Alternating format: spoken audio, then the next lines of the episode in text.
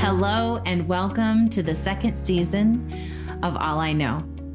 My name is Jen Winkleman, and I'm your host for this time where we gather together as if we're around a little campfire and we're there to listen as everyday people tell us some of their stories. Here at this show, we believe that behind every single face, there are stories. And in every story, there are lessons for life that are waiting to be learned by the rest of us. So today, our guest and I will have a largely unscripted conversation, aside from the anchor questions that we use to get into our interviews. And then, as our guest story unfolds, if you and I choose to do so, we can catch the truth and knowledge and wisdom that's being shared with us like little fireflies in a jar, and then use that as light for our own paths in life. Thanks again for being with us. This is All I Know. Welcome back, everybody. I'm so excited to introduce you to today's guest. Josie, welcome to All I Know. Well, thank you. Hi. So glad to have you. I'm going to jump right into our anchor questions and start with the first one. Who are you? What do our listeners need to know about who you are to make the most of today's conversation? My name is Josie Lewis, and I'm an artist.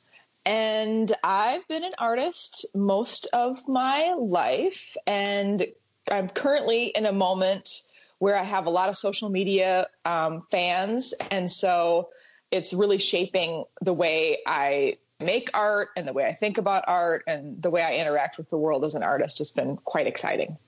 Because of social media? Yes, because what of are, social media. What are you altering? Well, I, I could maybe like go into the little bit of the story of social media. Like I said, I'd been an artist my whole life and my dad's an artist and i came up being you know homeschooled in the woods in northern minnesota um, very free and fun life with horses and wood heat and an outhouse. I'm serious about the outhouse. Awesome. And, uh, I love it. And I I went to college for art and I, you know, kind of made a commitment like I'm going to be an artist. I'm going to do this. And so then I did all the things. I regularly made art. I made bodies of work. I was in galleries. I was did exhibitions. I went to grad school and got my MFA as an artist at the University of Minnesota and i was teaching then teaching artist and i you know was applying for grants and applying for shows and thinking about ways to advance my career. And i'd done that most of my adult life. And then i married a little bit later. I was about 35 when i got when i met my husband. And we got pregnant right away and had a delightful little girl named gigi. And everything was you know conventional and normal about my first pregnancy. But then of course i had a baby which was like, oh, this is different. Like, wow, this is changing my life quite a lot. You know, we had a pretty conventional, you know, arrangement. Like, my husband had a job and I hung out with the baby and, you know, did art a little bit on the side and tried to keep things going, you know, as an artist. And then the wheels sort of fell off the bus because we decided to go for a second. And I launched into a period, it was probably a three year period of multiple pregnancy losses, including a full term stillbirth. and it was brutal. I mean, it was just, it was so hard. There was the, the losses, of course, and then we got pregnant very easily, which was actually you know, people would say, well, you're not infertile, you know, like you can get pregnant. And I'm like, yeah, but then I get morning sick and then they die, you know, and then they, uh. then they, you know, then they leave, you know, and then it's horrible. And it's, it's pretty hard on the body to be pregnant because all of your systems are only trying to care for this new life.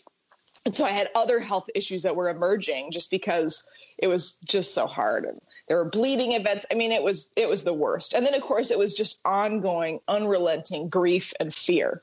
you know, like because fear, because of course I'd get pregnant and have all this hope, and then uh, you know ultimately a loss, and then questions like should we try again? I don't know, and then oh my gosh, it was really really tricky, as you well, can imagine. And can your heart take it when you've had it broken that many times? Yes. Yeah. I mean, my gosh. Yeah. And the, and the hormones. like, yeah. oh hormones. I didn't even hormones. account for the hormones. Yeah, the hormones. It's really, it's really powerful. In fact, it gave me a lot of compassion for people who have like brain chemistry imbalances and you know struggle with various things because there were things that were happening in my head that I knew were hormonal. I knew it wasn't me per se. You know, it wasn't how I normally function in the world. But I mean, I felt crazy. And it was like, oh my gosh, like this is this this some people just have some weird imbalance and they, and there's nothing they can do about it. It's just in there. Or maybe they can take drugs or something, but it's like that really gave me a lot of compassion for folks. And so we've ultimately decided we we tried one more time and we're like this is it we're not doing this again. you know, like if this one doesn't take, we are quitting. And it didn't take. It was twins. This was this was stillbirth. That was after the stillbirth. So I had a miscarriage before, and then Esther, our stillbirth, was born almost full term. You know, not living, and then oh. uh, and then multiple miscarriages after. And so then the last one was twins that happened. We happened to find out that they weren't viable the day that Donald Trump got elected.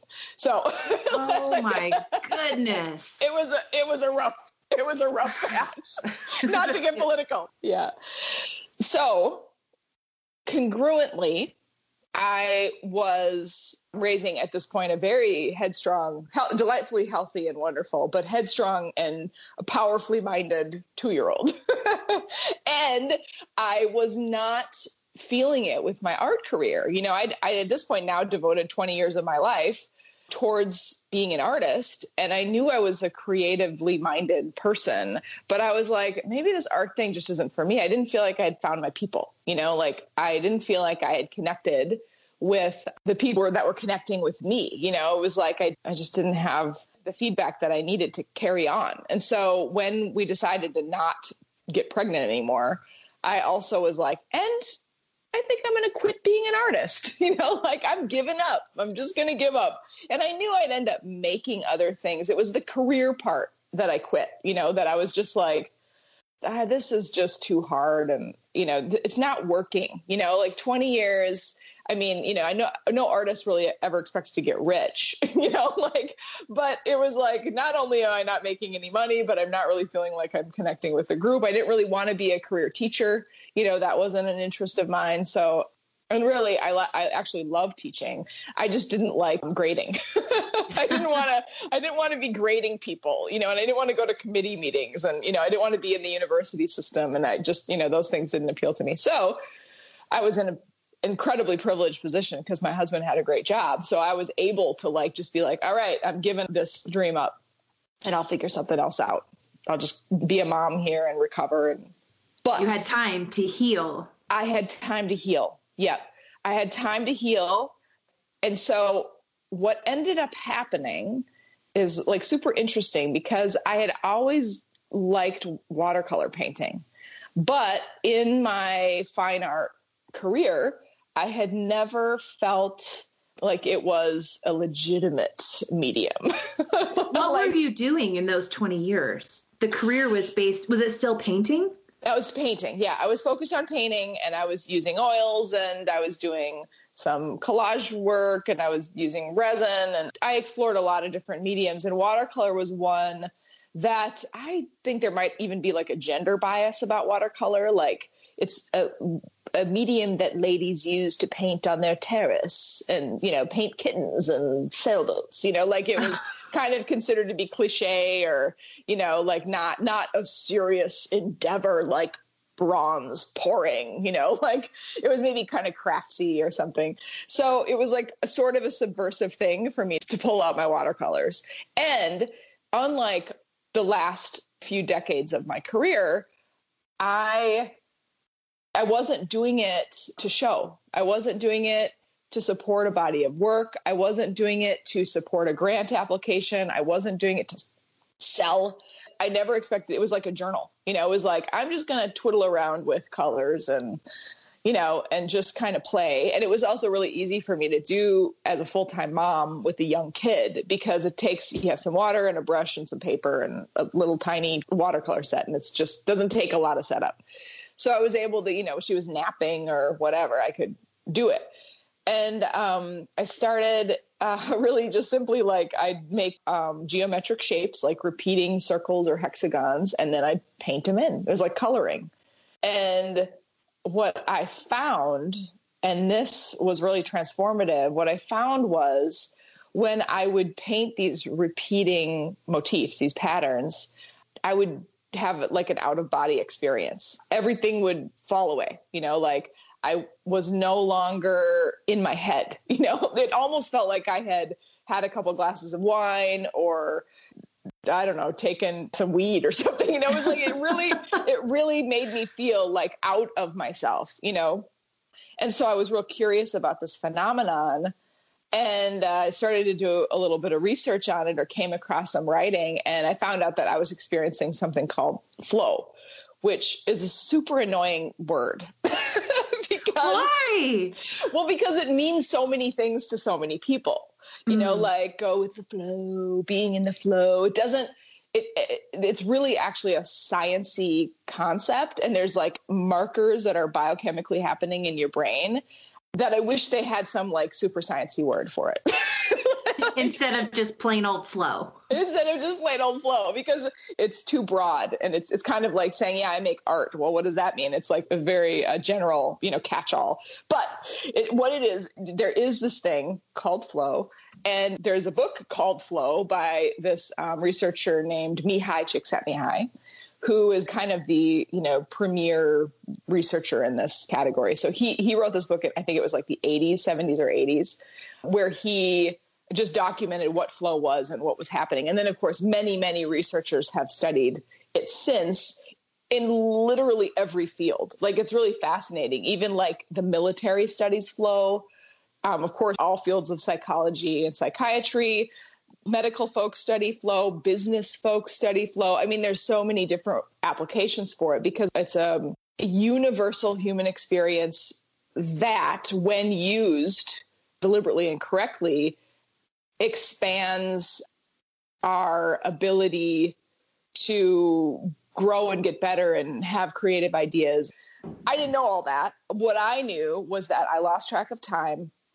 I stopped being aware of grinding pain, like physical pain, my grief, you know, like all those things just kind of slipped away. And so I was just painting these hexagons. I get kind of geeked out and I'm fully aware I'm talking to a licensed professional right now and I am just an artist. I am I have never been to school for, you know, neurology but I like reading about it, you know, like the pop stuff. I don't really I understand like the really academic papers, but one of the things that's fascinating about flow is that in our brain systems we have the prefrontal cortex which is the part of our brain that is very important for humaning you know human adulting type stuff it's like list generating and master planning and you know, looking at your day and figuring out how to put it together. It has to do with consequences and knowing, you know, like if I do these six actions, then this will happen. And if somebody damages their prefrontal cortex, which of course happens a lot because it's the front of our brains, it's really harmful. You know, like we really, really life changing. Life changing. Yeah, it's personality changing. We really, really need the prefrontal cortex. It's really important. But I think most of us just live in our prefrontal cortex all the time and it's all about this systematizing and you know judging and assessing and all that is important like i say. But i think it's possibly like a human requirement to get out of it some of the time. And that's essentially what flow does. So what the researchers have found is when they are monitoring the brain of someone doing a flow activity they have found that the prefrontal cortex winks out activity stops in the prefrontal cortex. And so one of the things that's in the prefrontal cortex is self monitoring so that's like it's the part of us that's always like how do i look? How do i feel? What am i thinking? What do other people think? And man is it nice to get a break from her. Oh yeah totally. Totally. And your hexagons your accidental hexagons with watercolor kind of turned that on for you. And that impacted how you do social media? Well, so there's a dot, dot, dot here. So I was doing the hexagons and getting into flow and reading about flow and you know the research is just astonishing especially as it relates to healing because uh, like they were finding um, there was a really interesting study done in california with soldiers who had returned from active combat and were experiencing ptsd and they had the soldiers do, surf a couple times a week and get into flow while surfing and they found that the surfing was helping their symptoms of PTSD more than drugs and talk therapy combined. Remarkable. Remarkable. Yes. I was listening to a science podcast the other day, the Huberman podcast. It's so good. Here's a little tip for the people. It's a great podcast. It's a Stanford professor and he's he's just brilliant. But one of the things that he said was the mind can't fix the mind you need the body to fix the mind. Mm-hmm. And so I think that, you know, he said a lot more about that. He was talking about anxiety, but I think that for me, I needed flow because it's kind of like poking a, a sore on your arm. Like you have a cut on your arm and you keep checking it and peeling the scab off and poking. It's like it's never going to heal if you keep doing that. But if you can stay away from it, it's like it gets a chance to kind of recover on its own. And so then I think that flow via painting for me got me into a state of of healing, you know, where I wasn't super all up in my business, you know, and my mind wasn't rationalizing and, you know, doing all the things, you know, so it was really helpful. So, because I'm a curious person, I started to film it. like I had the little camera and I was like, I wonder what this would look like if I put it in a time lapse. So I filmed the process of painting 50 hexagons in watercolor, super low tech, shrunk it into a time lapse. And I don't really didn't know anything about video, so I just kind of I don't know clunked around and figured out how to do it. and then uh, I I posted it to my Instagram where I had 100 and you know 40 followers or something. and um, it went viral and got you know 30,000 views or something. And I was like that's crazy. That's got to be a fluke. So I posted another video the next day and that got 30 or 40,000 views. So then I started posting a video daily and now I've been doing that for almost 5 years wow and and the net result is I have you know I don't know, 3 million social media followers on various channels, and it's become a whole thing. People are riding your coattails trying to get to flow. I think so. I think that there is a um, there's a shareable nature to flow which is kind of like maybe why we like watching the Olympics. You know, we watch these people who are like deep in flow doing snowboarding or something, and it gives us, you know, awe for sure of their abilities, but also there must be like some sort of transferable thing when we watch somebody at their element. Mm-hmm. The difference with me is that I was doing something so simple that anybody could do. So not only were people getting into flow by watching the super simple thing, it wasn't like, oh, like, wow, that girl can really paint hexagons. you know, it was like, there was something about it that maybe the tactile nature of the process that really engaged people. Like there's some sort of drama that made them watch for a minute. I don't know. But it also issued an invitation. And the invitation was I've always wanted to paint. I could wait, Josie paints hex. I could paint hexagons, you know, and I think those are kind of the multi prongs of how my audience got developed because there are incredible artists who video their process and they do hyper realism or something, which takes a, a, tremendous amount of time to learn how to do. And, I don't even know what that is. Yes, it just means something looks really realistic. okay. Yeah, hyper real. Okay, mm-hmm. got it. Yeah. So somebody who can draw a, you know, a bumblebee and it looks like, oh my gosh, is it a photo of a bumblebee? And no, it's a drawing, you know, like that's the kind of thing. I mean, I don't do that. I paint shapes. I, paint, I paint recurring shapes. so the way it's changed my art career is that well, I I had quit. I had I had full on quit, and then people were like so in, interested in this method. And it's taken a few years to kind of figure out I don't know if my calling changed or it just became more clear to me because I find it incredibly satisfying that people hear that invitation to find their own creative path through me. That's really, I feel like I'm like an art evangelist. Like I'm an art flow evangelist. Just call me Billy Graham, you know, like I I'm out here saying, it. you can paint, you can paint, you can paint, you know, and everyone's like, I can, I can paint, you know, and that's just feels so good to me. I think that's part of what's so beautiful about your story, Josie, is the accessibility. What mm-hmm. you stumbled onto is accessible. And I think a lot of times what we admire in others feels so out of reach for mm-hmm. ourselves. Yes. And you have something really unique going here because you're like, you can do it too. Yeah. And people feel like, yeah, I can. I I'm going to, and I can. can. Yes. And kids, a big fan base in the under nines. so there's a lot of, I hear from a lot of parents, you know, that their kids are like, I want to be just like Josie Lewis, you know, which is oh, the cutest. Oh That's adorable. That's adorable. Yes. Okay, so uh, I got to ask the second anchor question, which is on the spectrum between ordinary and extraordinary, where would you plot your life? Oh, I mean, off the charts, extraordinary. Like, like without question. I, I don't even know how you'd answer that question any differently. Like, there's a podcast called How I Built This. It's an NPR podcast where they talk to um, founders of you know very successful businesses, and and at the end of the podcast, the interviewer always asks, "Is it luck or is it hard work?" which is, I Mm. think, a really, really interesting question. And that's sort of similar to the ordinary versus extraordinary question, because and my answer to the luck question would be luck. A 99% luck. I am born in a time, I wasn't born 100 years ago in a farm in Utah. like, um, where I was just having babies and fe- feeding the cows, and there was no other option. You know, I was born to parents that cared for me well, you know, and gave me a lot of freedom to be a creative human. And I'm healthy, you know, physically healthy. That's huge. Not everybody gets that. I don't take it for granted.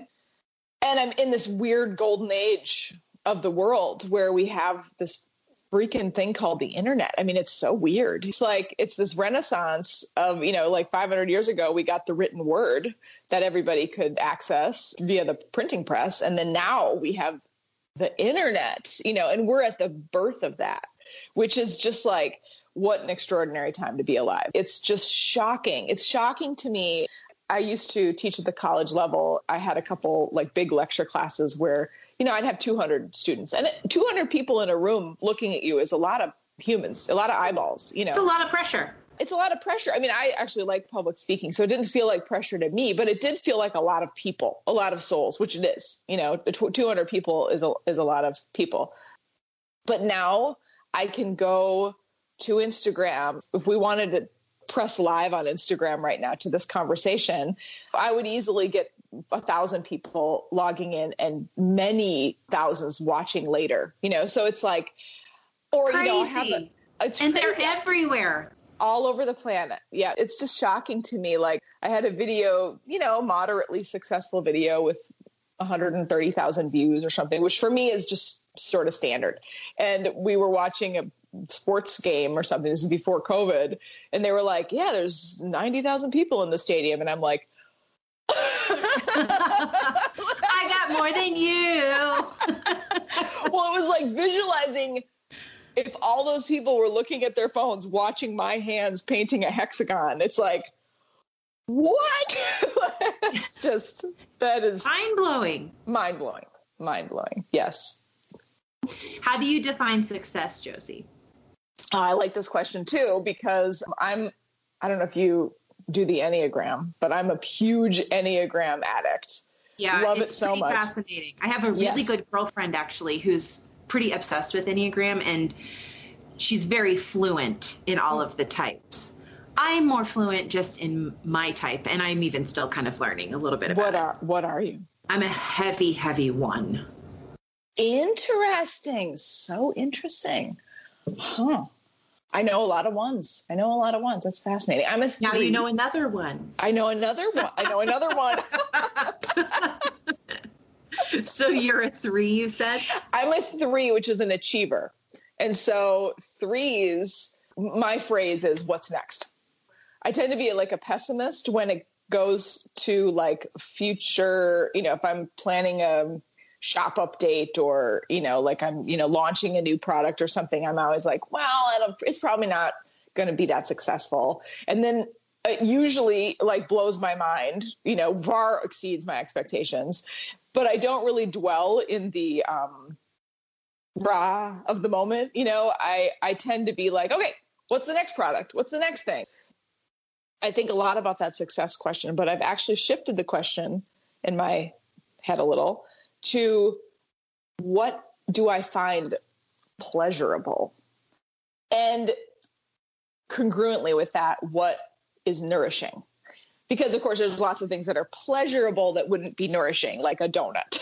like it's pleasurable, but maybe isn't, you know, or heroin as a more extreme example. You know, there's lots of things that would be that would please my body and my mind, but maybe wouldn't be a good idea for me to do. So, like, what are the things that are like nourishing to my soul and really pleasurable? And so, my husband and I have this little habit now that, that we try to do at the end of the day where we talk about the things that were pleasurable and nourishing. And it's stuff like the first sip of coffee, mm-hmm.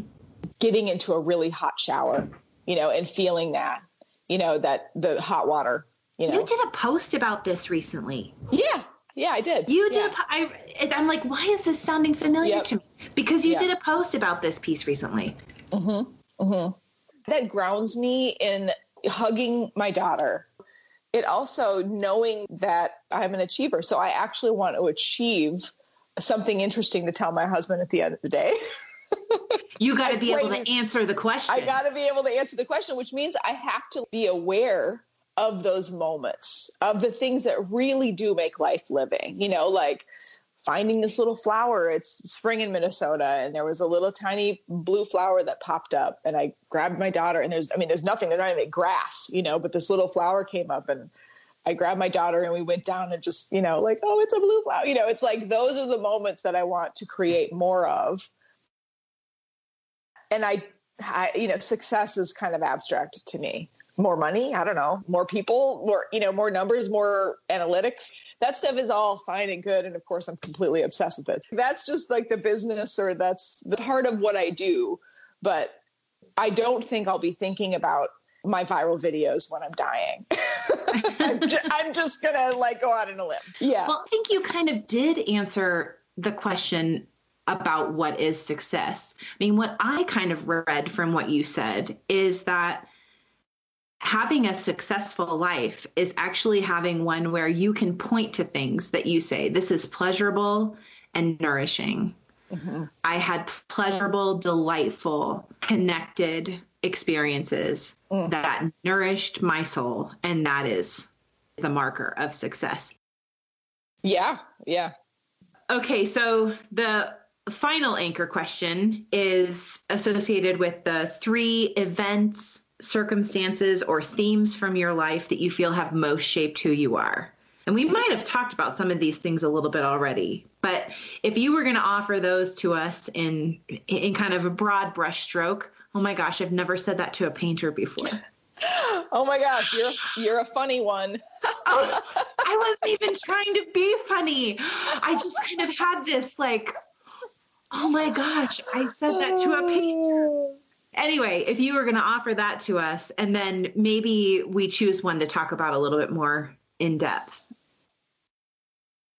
So the three things, I mean, we already talked quite a bit about like that big transition, you know, of that kind of phoenix moment of deciding to stop trying to create a baby and also trying to create an art career, you know, and then that being this big transformative thing. And then I think like personality I believe I am a bit weird. like I, th- I, think I'm kind of an odd duck. I think I'm very uh, autotelic, which is a flow term that means I'm wired to really love doing things for their own sake. So that means I certainly love to make art, but I also love to garden and I love to walk. And I just started day trading stocks, which I love. And it's like my hobby. And I love to do if, if somebody puts a jigsaw puzzle in front of me, I will get into flow doing it. I love scrubbing out the shower if I can get into flow doing it. You know, I can do literally anything for hours if I can find flow, um, which actually is a bit of a liability because I have to select where I put my time because trading stocks all day especially if I'm losing money, it's, it's, probably not the best use of my time. So I have to be selective, you know, about that. So I'm highly autotelic. And then I'm also, I think, an atypical artist type because I am creative. I love making things. I love materials. I love experimenting. I'm comfortable with multiple repetitive failure in all categories because that's an important part of, you know, being an artist. But I'm also business minded and analytical and organized and I have structures and I have multiple lists and post-it notes and Excel spreadsheets and all of those things. So I, I have two weird things that kind of combine that make me an unusual person, I think. Yeah, it sounds like there is a very structured part of you and then a mm-hmm. very free part of you and they're both you. Yeah. Mm-hmm. Yeah.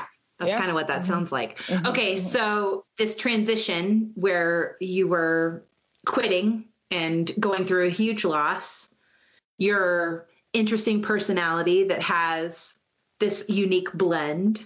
Mm-hmm. And then what would be the third thing? Well, you know, the third thing is maybe, you know, something we haven't touched on at all, which is I have a very a very strong interest in spirituality. And I came up very conventionally Christian, and my personal views have shifted a little bit since then, as they do when you grow up.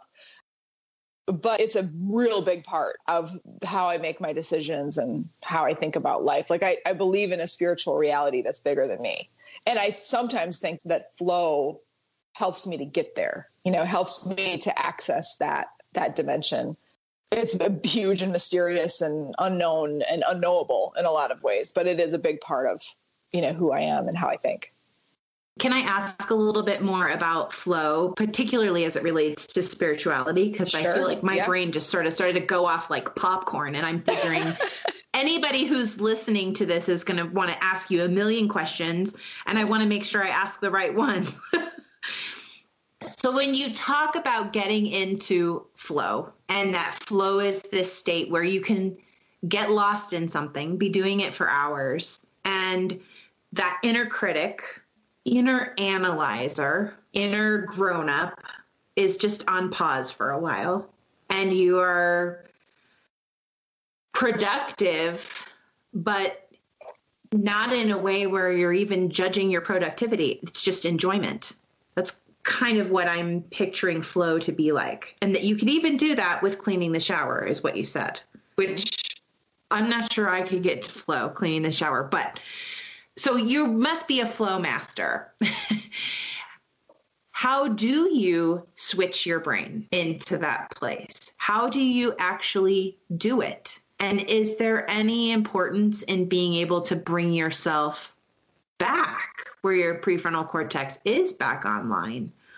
Or is it okay to just kind of live in flow? I mean, can you talk about the mechanics of that a little yeah. bit? Yeah, absolutely. I, I think about this a lot because there are, I'm not going to remember all of them, but I think there's like eight flow markers. I mean, anybody can search this online to find out what those eight are. Um, but one of the things that Mihaly, Csikszentmihalyi talks about, and then other researchers that have come after him, is that the level of difficulty has to be set exactly right. And so the example is kind of like if the difficulty is too hard, you will be in this like deliberate learning phase, but you can't get into flow because it's just too difficult. If somebody handed me a guitar, I've never played guitar, I would just have to figure out the mechanics of like where to put my hands and how to hold it, and then it would feel really awkward, you know. Or if somebody put me on the top of a mountain and skis, which I've never done before, I would just be like, I'm going to die. You know, there would be no flow. like there would be. Yeah. So if you have to concentrate too hard, you're not going to get there. Yes. So if the difficulty level is just out of reach, you can't um, you can't get into flow because just get frustrated. You know, you just get frustrated because you can't accomplish it. If the difficulty level is set too low, say like watching TV or even the cleaning the shower. For some people, that might the difficulty level is too low. A lot of people talk about getting into flow with cooking, and that's one for me that just never works. Like I just can't. You know, they're like chopping vegetables, and I'm like, uh, like I hate chopping vegetables. I can't find it there. You know, which just goes to say we're all different. You know, everybody has different mechanisms to get there. So if it's too easy watching TV, you know, sometimes I ask people what gets them into flow and they say, oh, watching TV or, you know, reading or something. And I think that there is a flow decoy, you know, it's like kind of like fake flow that can happen while you're just relaxing, you know. But what's happening is your prefrontal cortex might, in fact, turn off, but other areas of your brain are not getting activated. because so it's like you might just be kind of like turning off, but not you know, getting into this relationship with what you're doing. Flow is not dissociation. No. Flow is not yeah. checking out. No, exactly. Yeah. Right. Yeah. Yeah. Just as a side note, nice. a, a kitty's walking across the screen. You guys can't hear it, but it's very cute. A little black tail. Yep, she had to moon me as she came yes, by. she gave you a nice. Yep, there's my butt. Thanks, mom. Yep. oh, the um, joys of interviewing remotely during COVID. Exactly. Yes. So with flow and that prefrontal cortex, um, there's certain kinds of drugs and alcohol and a number of other you know substances can turn off our prefrontal cortex which you know there's been a lot of talk of how a lot of times very creative people also struggle with addictive issues. Yeah. And i believe that it is the need for flow. Alcohol will get you there you know. That is fascinating. Isn't it? Yep. So alcohol mimics you know, if you have a couple drinks, it will turn on, which is why you lose uh, inhibitions when you're drinking. And that's because you're shutting down that prefrontal cortex, like planning, reasoning, judging thing. I think that's super interesting to me that that's a way to shut down. And obviously, it's not without some drawbacks. like, right, I mean, I, right. I don't, I'm not an addictive person with chemicals, thankfully. So I can have a few drinks and it's okay and I can enjoy it. But obviously, for some people, that crosses into real dangerous territory. Well, and what an interesting and curious process that perhaps some of those folks are reaching for flow and they're not conscious of it. Yes. And if they were conscious that they were reaching for flow, how might that impact their relationship with their addiction. Yes. Yeah. Right. Okay. So I was hoping you were going to give me this really great recipe that was going to get me into flow. but. I do have the recipe. Oh, I went off the rails there a little bit because we were talking about difficulty. So I'm ready. Are you guys ready? I'm giving you the recipe. You I'm have ready. 0% difficulty, which is too easy. You can't get into flow. 100% difficulty, which is too hard and you can't get into flow. So I love to ask people, what is the difficulty level that you think people need to get into? And people are like, oh, 80%, 50%. You know, sometimes there's real low ballers that are like 30, you know, 30%. Turns out it's four. 4%? 4%. 4% is the Nothing level of takes difficulty. me 4%. Everything takes me more than 4%. Exactly. How am I going to get there? 4%. So most people are like, I'm going to get into flow. And then they, they assign themselves a very difficult task that requires far too much learning. And we do need it's called you know like active work where you're like okay i need to learn a new skill. So i'm gonna if you're playing guitar i need to learn a new chord set or something. And then you have to like really think about it and really practice it. And it's really hard and it's not that enjoyable. But then once you capture it once you basically write it into your neurons then you can get into the 4% where you bake it in. Then that's why we have leo kottke's you know or like eric clapton's of the world who they did deliberate practice and then they did it over and over and over and over and over again. And it literally creates something called white matter in our brains which is nerve connective tissue that helps the impulses move faster. So we can build that up. It has mass which boggles my mind. You can build this white matter in your mind and it has mass and you can learn how to do stuff and then learn how to do it faster and the nerve impulses are faster and then you get very good at something. So eric clapton for sure is in flow you know when he's playing the guitar. But it wasn't always like that. He had to do multiple deliberate practices to get there. But i don't know if there's like an equation for how much deliberate practice you need but i would say it's 90 10 i don't know of the actual research on this but i would guess to really gain mastery if you're learning something um, like skiing or cooking or gardening or painting, you would need to have 10% deliberate practice where you are taking on something that feels uncomfortable and a little bit challenging and hard and learning the mechanics of it, which would be like, you know, you put me on the bunny slope and then I do the bunny slope a hundred times. And then maybe by the hundredth time, I'd be able to access flow. And then you could bring me up to the next level.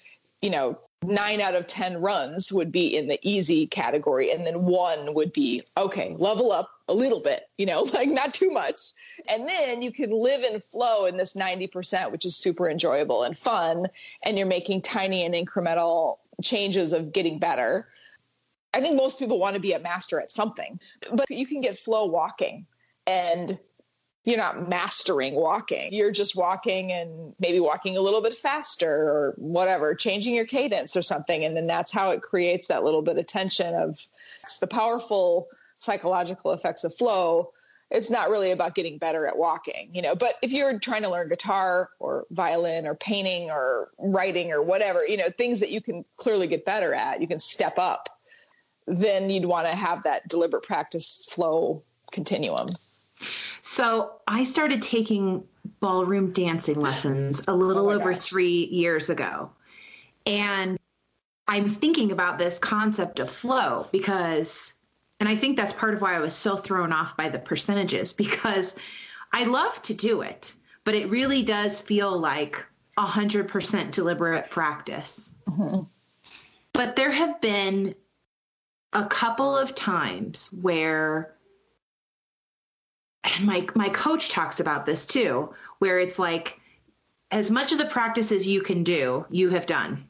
We're not getting in any more practice. So now it's about trying to shift into that place of enjoying it and mm-hmm. enjoyment mm-hmm. and just having mm-hmm. the experience. Mm-hmm.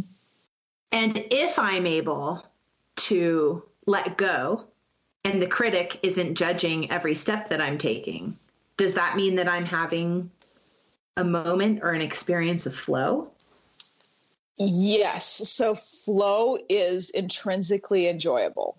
So I've never been a dancer, but I was boxing, which um, I, I, would not like competitive. So I was never fighting in a ring with someone. So it was more like I would have a heavy bag and a trainer would tell me what to do. And what I really loved about it was that it would feel like dancing when there was a routine or like a set where you're repeating the same punches over and over again. Sometimes they were very quite complicated, which I imagine dancing must be. So you're, you know, it's a, like a very long, you know, series of pu- different kinds of punches and defensive moves against the bag, and then we do it 25 times, and that would get me there, you know, which is why I liked boxing because I tell my friends if I can get into flow, I can do it for hours. So please help me get into flow doing something physical. like, because I need to work out some of the time and I'd really rather not hate every second of it, you know, like So part of it and I'm just putting these pieces together as we're talking and please check me if I'm wrong, but part of flow actually is repetition where it's not novel, you're not in that learning place anymore but the degree yeah. of difficulty is 4%. percent mm-hmm. so just that, a little, you want to be just a little bit better. You know, so if you've got the foxtrot down, you can bake it into your neurology where you do it without having to think back foot, front foot, side.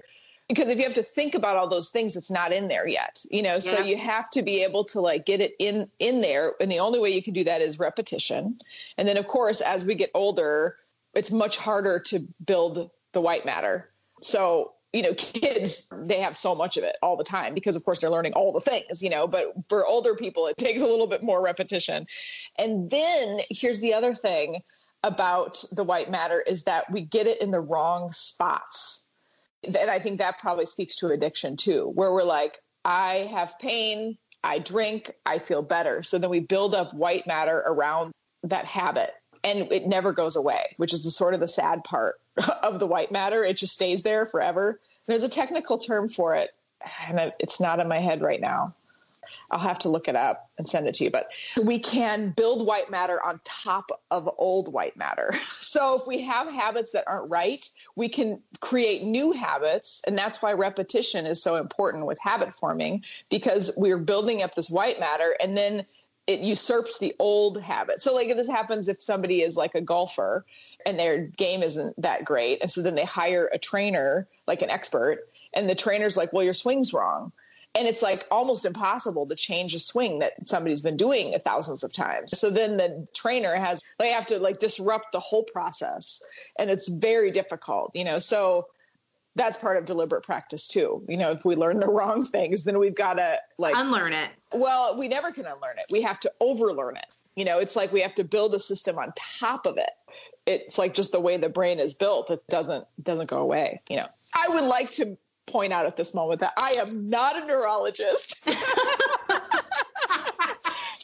Please, if you're listening to me, I don't know what I'm talking about really. I just read a lot. Oh my gosh, so funny. So, if somebody wants to learn to access flow in their own lives, here I am back to the recipe. You can tell I'm grinding on this because I yes. want to understand and I yeah. want to be able to find it for myself. Yeah. So, partly it's finding something that could get to a place of enjoyment for you, even if it's not enjoyable at first because you're in deliberate learning so much. Yeah. Initially. So, it has to be something enjoyable repetitive, mm-hmm. 4% difficulty, and then you can access flow. Yes. And in flow, you need to have instant feedback. So it's very hard to get into flow if you don't have a sense of the ability to affect the thing that you're trying to do and that you aren't having an immediate response. So then the example of that would be like I'm not really a, a gardener, but um, if I was like planting seeds, I wouldn't really be able to. Getting into flow with gardening would be like hoeing, you know, where you can see the rows that you've created, or mulching, where you can see I mulched this area. Things that where you can be like, I'm taking on this task. It's time limited. I will immediately be able to see what I've done and it's achievable. I can dump this bag of mulch in this area, you know, like, and then I can see it and it's satisfying. And then I can do the next section, you know, and then the next section. Video games are a great example of that too, where it's like the level is just a little bit higher than your current ability. So you're always tested just a little bit to get to that next level, literally, in video games. Wow. I mean, so maybe that's part of the reason so many kids are just completely wrapped up in their gaming because yeah. they're actually accessing flow. Yeah. Yeah. I often I hear parents talking about how they wish their kids weren't on their video games all the time. And I'm like, uh, I don't know. I think there's worse things that kids could do because what they're doing is they're developing that system that's like telling them like flow is fun flow is good. I'm getting better at this and I have autonomy. And it's indicating to me too that that kid is built autotelically, which is they're doing it for the sake of it. They like it. It's not just to get win the next level. It's because they love the process of the game. Video games are set up that way. I think video games are far better than watching TV you know, just passively watching a show because you're engaging in the material in a way. Yeah, you're giving me something to think about because I mean, this is this is challenging some of my belief systems about gaming and video games and the relationship that youth have to their technology. Hmm. Hmm. That's maybe good for me to think about. you know, I mean, um, you said a few minutes ago something about flow and its relationship with your spiritual life. Mm-hmm. This is one of those categories. Like, I have a lot of words for a lot of things, but this is one of the categories that I have experience and not as many words. So I would say that here's a crazy theory that I've got, which may or may not be defendable. But my theory is that the heart of most religions is to find flow. It's like a mystical kind of flow. So you think about like yoga or chanting or meditation or singing or group discussions or um, scripture, prayer beads, uh, praying five times a day, or having like these rituals. I think the rituals are a connective device to flow, but it's got more to it because there is this other spiritual dimension that I, you know, I hesitate to put words to. I'm oriented Christian, but I see it in a lot of different permutations. But I believe it. I believe there's a spiritual reality and I believe that somehow we can connect to it.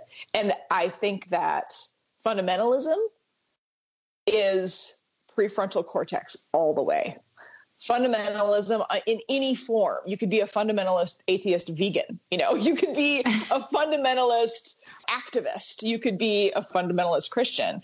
And that tends to lock you up in dogma and judgment and right and wrong and black and white thinking, and it will not get you into flow. But if you can be a mystic, which is believing there's something bigger, believing you don't know it all, believing you don't have all the answers, and being open to hearing or interacting or letting it interact with you, my personal experience is that there's tremendous power there that's definitely transformed my life in big and small ways. I agree with you 110% on that count. And maybe that's part of the reason I was curious about it when you said that before, because there was something in me that recognized your words, even though I didn't totally understand them. And I think maybe part of uh, my own shifts in my life have been related to flow experiences that have happened on a spiritual level that I did not know had anything to do with flow until right now, this minute. I love it. I mean, I don't know. I'm just thinking out loud. Yeah. Okay, Josie. So if you were going to take this mishmash of conversation that we've had today about art and family and connections and flow and the surprises in your life about how when you quit your art career it really exploded in a way that you never would have imagined. If you were going to boil all of that down and and say all i know is how would you finish that sentence? All i know is that flow is universal and everybody can experience it today. And you don't need fancy equipment and you don't need training. And in fact, I hear, you know, what you just said, something along the lines of, I'm going to misquote you, but you said something like, Oh, I've been doing flow all this time. I just didn't know it was flow. And I would imagine everybody who is hearing this is like, oh yeah. I get into flow when and it's a human experience that every single human has. And it's transformative it's healing it can be spiritual it can totally change your mood in a, to the better and it can make you a master at whatever it is you're into. So back to my evangelism this is it. This is it, people. Go find your flow. yeah. All I know is flow. Right. Oh my gosh. Thank you so much for having this conversation, Josie, and for giving us some time. I think this is going to be a really powerful episode for a lot of people to listen to. I'm so excited to share it with my people. Do you know anything about Inside the Actors Studio? Are you familiar with that interview show and James Lipton? Mm-mm. So he used to interview actors at his school in California, and he would finish every interview with this kind of bullet pointed questionnaire. And so I'm wondering if you'd be willing to go through that with me. All right, all right. We'll try it. We'll try Josie, it. what's your favorite word? Right now it's nuance. What's your least favorite word? Content. Content. Interesting. I want to peel that apart.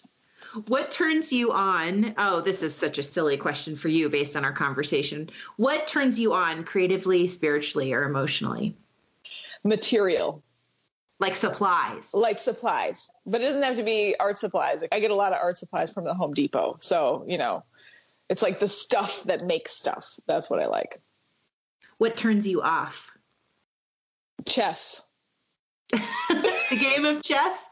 Well, it's thinking ahead. Like it's ah. thinking many, many complex systems far in the future. Like I don't like playing out the way things could go in the future. I rather just jump in and see what happens. So, you know, I'm not a good planner. That totally makes sense. What's your favorite curse word? Well, I probably can't say. I do say WTF in my head a lot. So, WTF. uh, you know. What sound or noise do you love?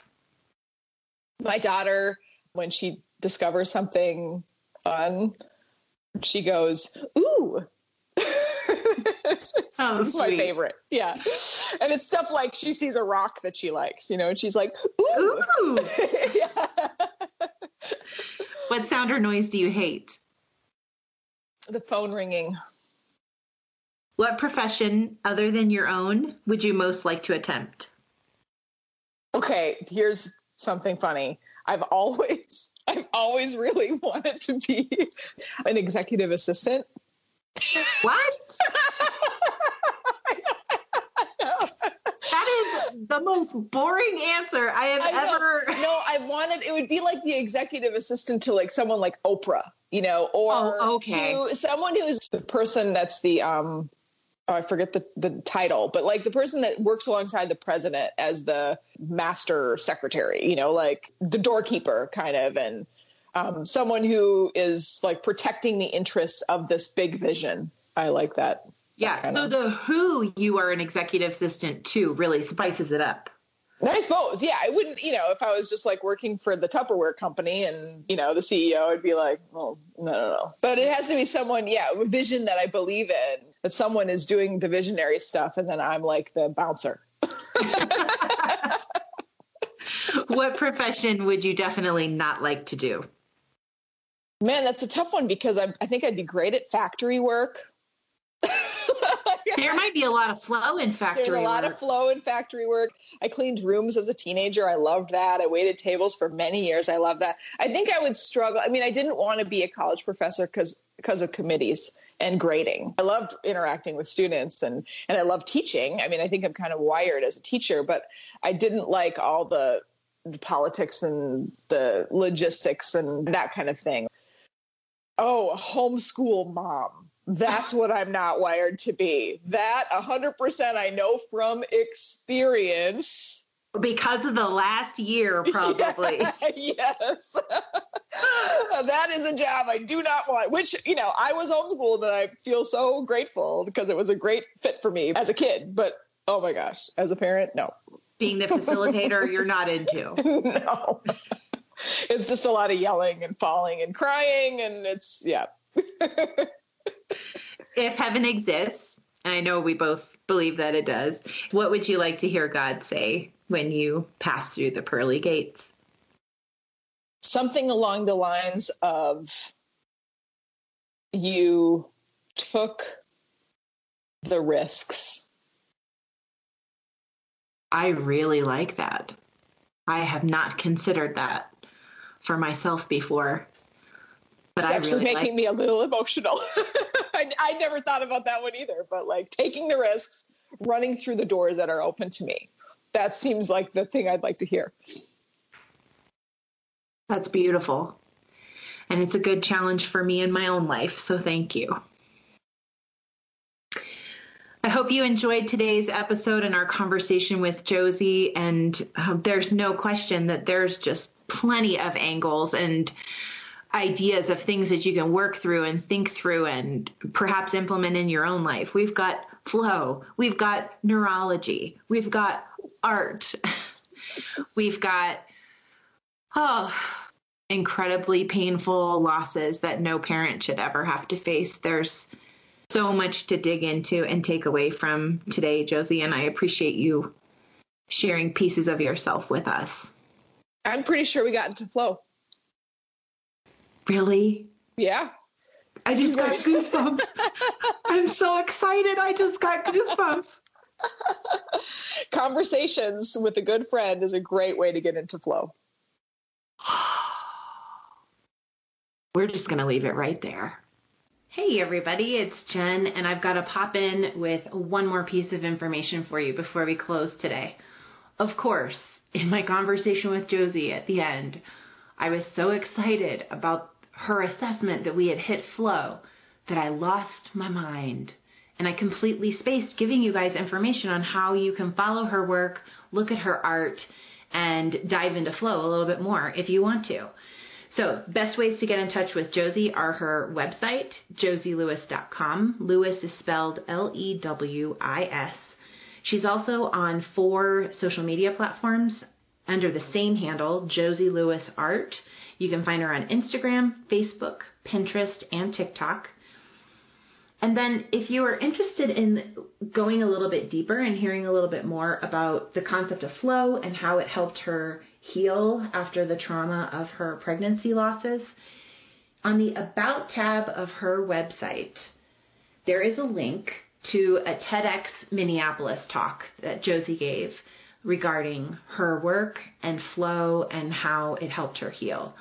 It's a great way to spend an hour. It's a big part of how I got introduced to Josie and what she's doing. So if you're so inclined and you're drawn to today's conversation that we had, there's definitely more where that came from. And Josie, this is my public apology to you. I'm so sorry that I got so excited and swept away in what you and I were doing and your assessment that we had hit flow, uh, that I forgot to give you this opportunity. So, anyway, listeners, go find Josie. I follow her on Instagram, and I'm telling you, every day is like a little moment of Zen when I hit Josie in my feed. Okay, friends, see you next time. I want to thank you for listening in today. When our guests agree to be vulnerable with us and to share from the well of their life experience, one of the best ways that we can acknowledge that kind of courage is to communicate that what has been shared has fallen on ready ears and a heart that is open. So if there was something that struck a chord today, please interact with the posts on social media that are related to this episode so that you can let that storyteller know about the impact that he or she had on you. If you haven't connected with us already on one of these platforms, you can find us on Facebook and on Instagram under the handle All I Know Podcast. Please remember that the ideas, opinions, and views shared today belong solely to each speaker. And while we hope our listeners find fuel for working with in their own lives from every episode, it should be noted that this podcast is not a therapeutic intervention and it's not a substitute for advice or counsel from a mental health professional. All I Know is a production of Inward Bound, which is a private psychotherapy practice based in Denver, Colorado. And our team works primarily with children and their families that have been impacted by developmental or early childhood trauma. And we specialize in adoption and foster care issues. This podcast is produced by Jessica Barry Edelstein and me, with audio engineering by Craig Knapp. If you're interested in developing a relationship as a sponsor for this project, or if you're interested in being a guest and one of our storytellers on All I Know, you can reach us at all I know at inwardboundco.com. I'm going to give that to you one more time. All I know at I N W A R D B O U N D C O dot com. And you'll never miss an episode if you visit the website so that you can subscribe or follow the show through your preferred streaming platform. And the way to find us on the web is to go to alliknow.podiant.co. We hope you'll join us for the next installment of All I Know. And in the meantime, this is Jen for all of us at the show reminding you catch all the light you can.